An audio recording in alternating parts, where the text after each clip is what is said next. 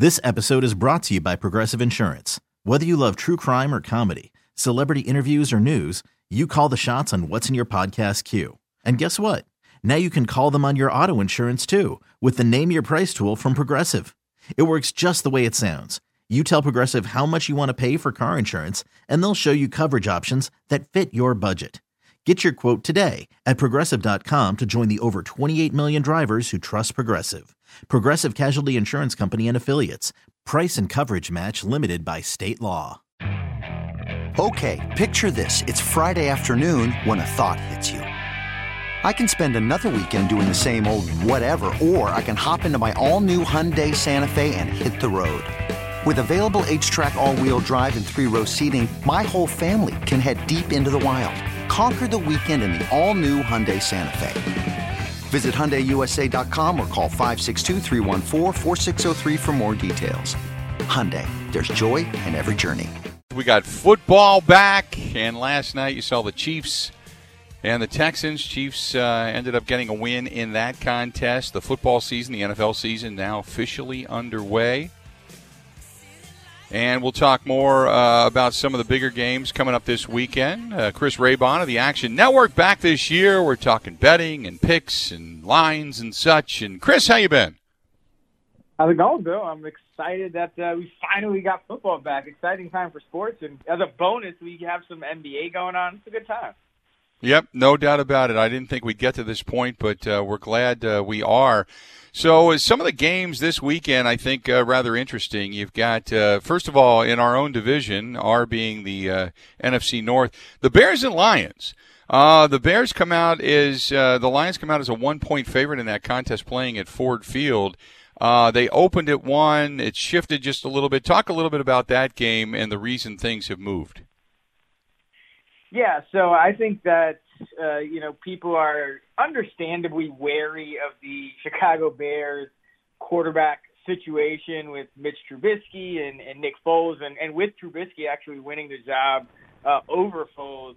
Um, you know, Trubisky did play with an injury last year. I think uh, we'll see a better version of him.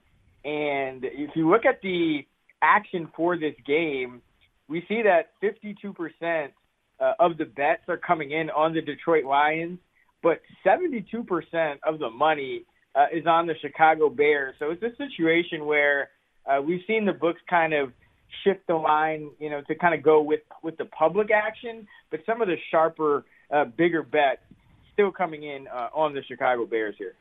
Hey, explain that real quick. When because uh, people, I want to make sure that people that maybe aren't prolific bettors understand when they, mm-hmm. when you say that uh, the money's coming in on the Bears, but most of the bets are going on the Lions. Explain what that means. Yeah, so you can count up, uh, essentially account for you know the action that a a, a sports book gets in in two different ways. You can either look at the uh, sheer percentage of tickets uh, that a team gets, and those can be of any dollar amount. So you know if 50 different people bet you know 10 bucks each on the Detroit Lions um, you know that that counts as 50 different tickets. But with the money, you're just looking at the overall money, regardless of how many tickets. So it could just be one, you know, huge bet coming in on, let's say, the Bears for like 100k, and there could be, you know, 99 other bets on the Lions, but they're all, you know, five bucks or ten bucks. You know, the Bears are going to have the majority of the money, even though the Lions are getting the majority of the tickets. So it's a good way to kind of differentiate between uh, you know what the public is doing. You know the people that generally bet less money per bet per wager.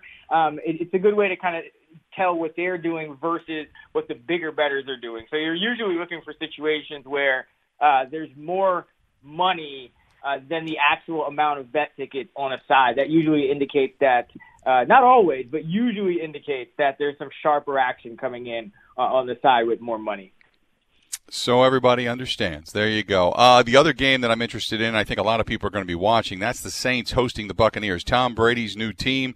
They're going down to New Orleans. It opened up at four points as far as the spread goes in favor of the Saints. That has come down. A lot of money being bet on Tom Terrific, right? Yeah, this actually opened, you know, way back when. it was around five, five and a half. Um, I actually got it at five. Now it's it's it's come down to almost a field goal at certain books. Looks like three and a half is the consensus. 62% of the bets, 67% of the money on Tampa Bay. Uh, at this number, three and a half, I think that's a lot more in line with what the true number should be. I think the Saints are still, uh, you know, a, a slightly better team than the Bucs, but the gap has closed considerably. But um, they're just, it's kind of a situation now where, you know, so many people have bet on the Bucs that uh, there's no real value left in this line if you're betting it now at, at three and a half. Give us a line on the uh, the Cowboys and the Rams. Obviously, here in uh, Wisconsin, we're going to pay attention to what Mike McCarthy does. He's the new head coach of the Dallas Cowboys. They've released their depth chart and only have 11 starters, not tw- or uh, 10 starters, not 11. And uh, the Rams, in the meantime, coming off of a lackluster performance from last season. So, where's this line at? So we have the Cowboys favored by three points, and 58% of the bets coming in on the Cowboys, but 65% of the money on the Rams. And uh, Bill, you know, I know we'll talk about this uh, probably a lot during the year, but there are certain teams that the public, uh, you know, just likes to bet on.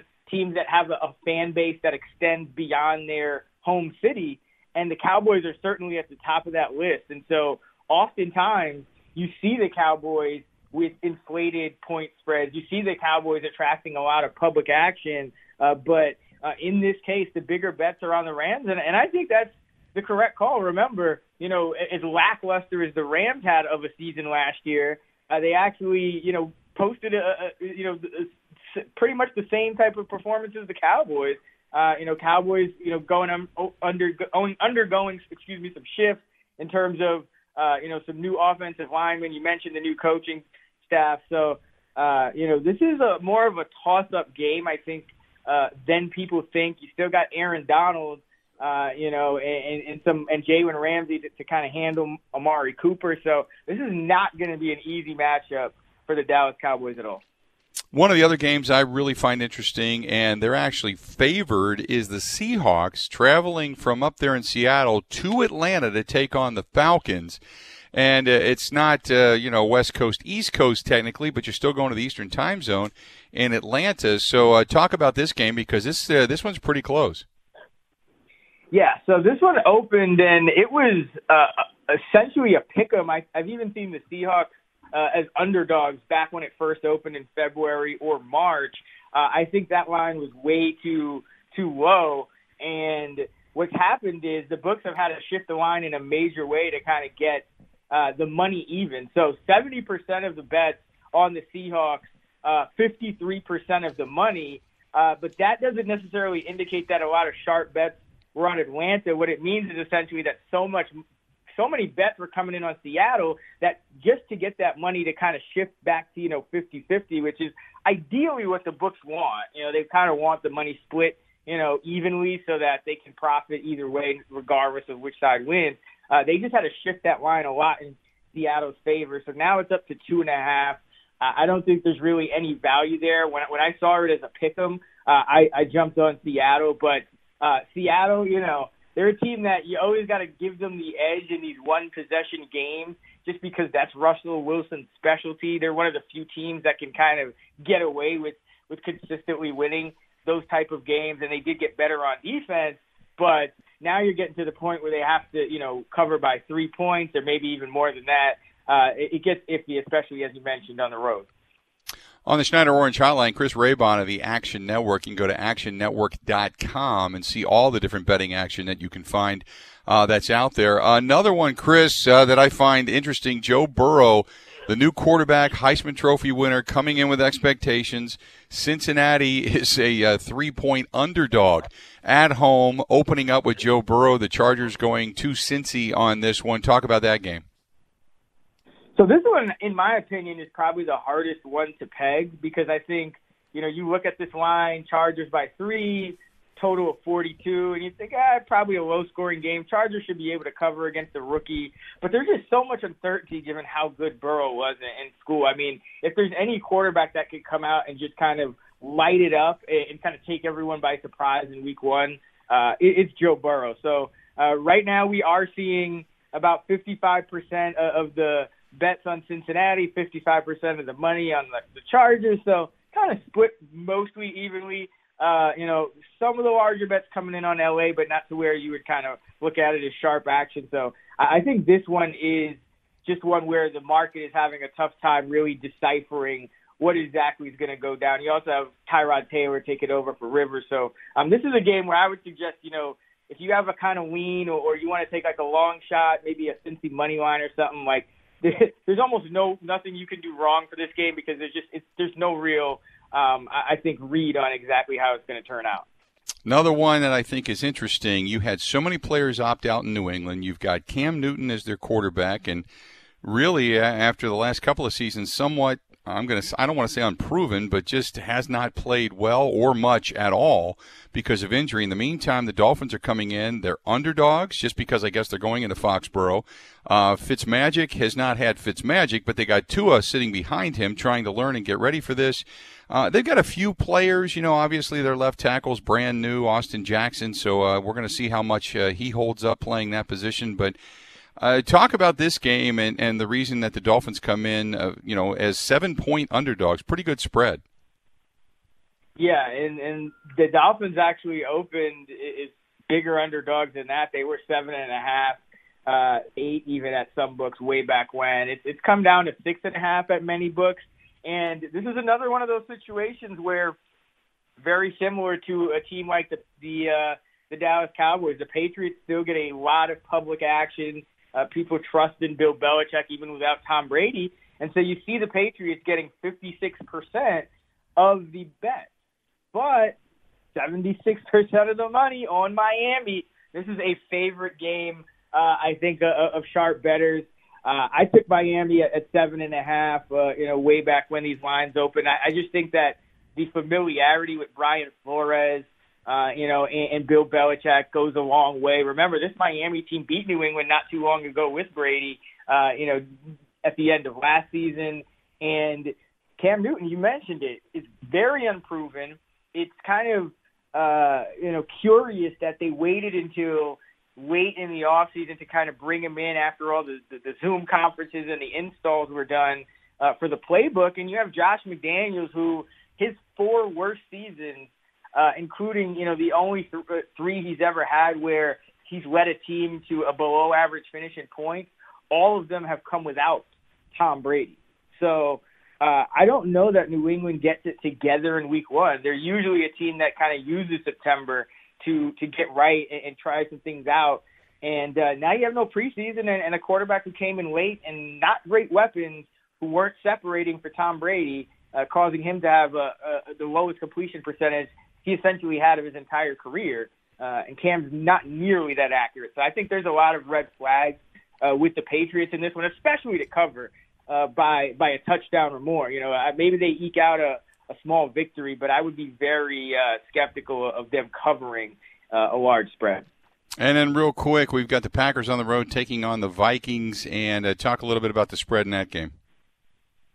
Yeah, so this one uh, it opened We've seen it anywhere from three, three and a half. It is down to two and a half uh, in favor of the the Vikings. Sixty percent of the bet, sixty nine percent of the money on the Packers, and you know the Packers. I'm, I'm sure you know, uh, you know, way outside of just uh, you know your your your locality. People love the Packers, so this is another one where uh, it starts to get into that territory of you know the public's going to be all over the Packers. The books kind of shade that line uh, that way this will by no means be an easy game for the uh, for the Packers. You know, even with Minnesota losing Stefon Diggs and, and some cornerbacks, um, still talented players across that defense. So uh, I think this will be a tightly contested one. But uh, if uh, the bet in this game you may actually want to look at is the the total. It's uh, it's forty four and a half right now.